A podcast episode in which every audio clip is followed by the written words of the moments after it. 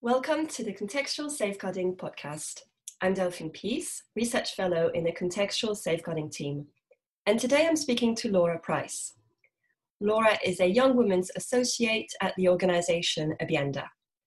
Abianda is a London based social enterprise that works with young women affected by gangs and county lines and the professionals who support them.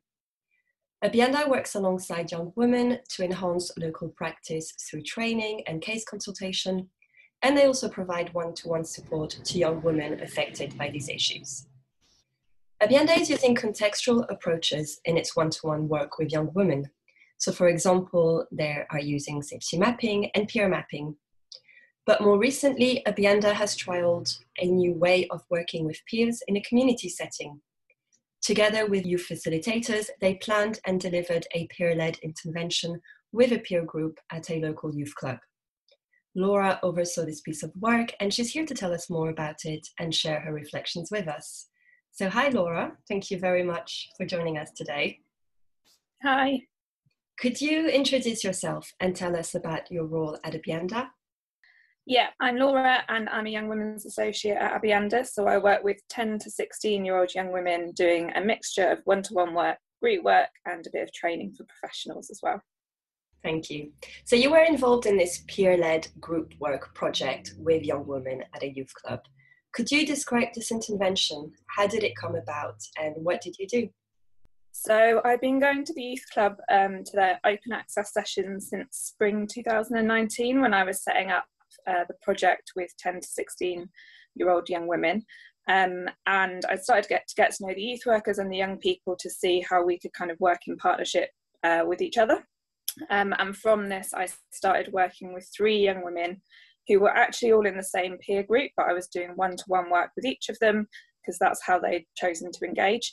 Uh, I had offered group work in the youth club setting right at the beginning, but they kind of said, actually, we don't think that's right for this space. This is kind of where we come to hang out and chill out. We don't want to do structured work here, but we'd like to meet you elsewhere at college or in the community to do some one to one work. So we started doing that. Um, and then about a year later, the group work conversation was picked up again with some of the youth workers. Uh, and I mentioned it to the young women that I'd been doing the one to one work with. And one of them said, Oh, actually, yeah, we think that would be really great we're still going to the youth club with our friends, but we think some of the younger girls would really benefit from the work that we've been doing in our one to one sessions. We think it'd be great if you could do that with them as well.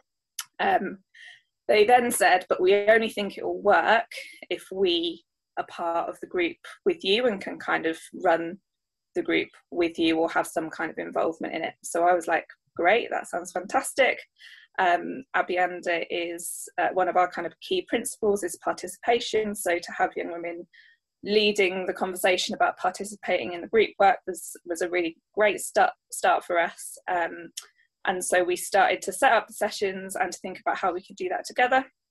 So we worked with the older young women, trained them up a little bit to become co-facilitators, and then planned the group with them and they then did a lot of the setting up so they're kind of talking to their peers the younger girls at the youth club to engage them um, and they also led activities within the sessions and planned the sessions with us um, and did a lot of peer mentoring and peer support in in the actual group sessions themselves as well.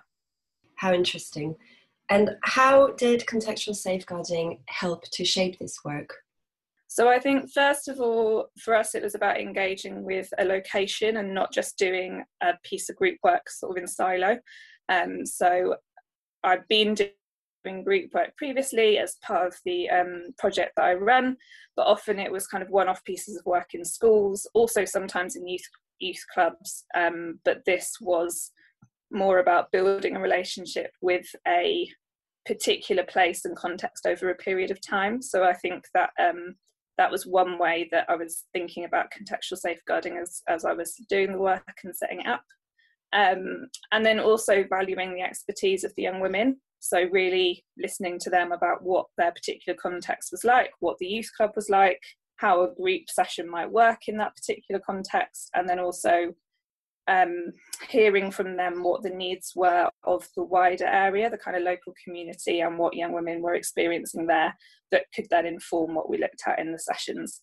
Uh, and again, this is kind of a value of Abianda that we really value young women as experts on their own lives, so kind of bringing that value alongside um, thinking about how that really helps us to understand the context better. Uh, and then also uh, there was a lot of helpful information on the contextual safeguarding network about uh, working with peer groups and how that um, can inform a contextual approach. So that was really helpful when setting this work up as well. And I believe this was quite a new way of working for Abianda. In what ways was this quite new for you and what did you have to do differently? Yeah, so we've had young women co facilitating groups before, and that was kind of a key part of our group work prior to this project.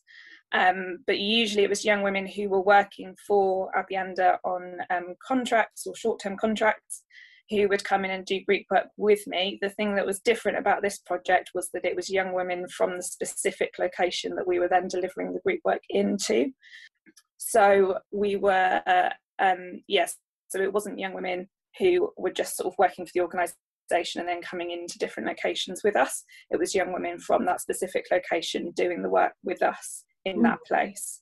The other thing that I think was a bit different was the long term nature of the work, the fact that actually we'd been um, going to the youth club, building relationships with the youth workers and the young women for a year. Well, actually, it was a year and a half in the end because of COVID. Uh, kind of building those relationships and allowing one-to-one support to then develop into a group project. That was something that was newer for us as well. Normally the one-to-one work and the group work project projects were quite separate but here kind of one uh, built and led into another. Okay. And did you receive any feedback from the youth facilitators who were involved in developing and delivering this piece of work yeah, so at the start of the project, we asked them about their best hopes, uh, and that's something we do at Abianda with all the young women we work with. It's part of our solution focused practice. So we asked them what their best hopes were for this piece of work and for them being co facilitators in the group work. And they were really clear that they wanted to increase their confidence, their communication skills, and also their teamwork skills. They, those were kind of three areas uh, that came out for each of them. Um, and they said by the end of the sessions that they felt they all felt that they were kind of closer to reaching those best hopes and that they'd increased in all of these areas, which is a, a really great outcome from that. We also provided them with references at the end of the support as well, because we really wanted to have them to have not just increased skills at the end of the project, but to uh, really feel that they that their input and their expertise had been valued in the project. So we gave them references uh, saying how they'd built their skills and kind of that they could then use uh, and take to job interviews or put on job applications. Um, and we were able to give them vouchers as well to kind of rem- remunerate them for the work that they'd put in and give them uh, an actual tangible um, kind of outcome and reward for that. Mm, that's really important. Thank you yeah, it's really good to hear such great feedback from the facilitators. And this last question is for professionals and organizations who would like to develop peer led group work within peer groups and within community settings. Based on what you learned from this experience, what key considerations would you like to share with them? There were a few that I could think of. Um, so the first one I think is to to think think about your one-to-one support and how um, how follow-up opportunities can be developed from that uh, and asking young people what they need next and what would be useful for them. Um, and I think this particularly applies if you're working with young people from um, a peer group. So if you're working with more than one person from a peer group, uh, thinking about how could we actually join this work up uh, and how would this be useful? How would it benefit them? And then putting that question back to them as well. Is there a way that one's to one support can inform group work, uh, particularly in, in peer groups if you're working with more than one young person? Then I think being flexible was really important for us in this project. Um, part of the reason we were able to experiment with it a bit and run it and do something new was because we were in the middle of COVID and a lot of our group work had been affected.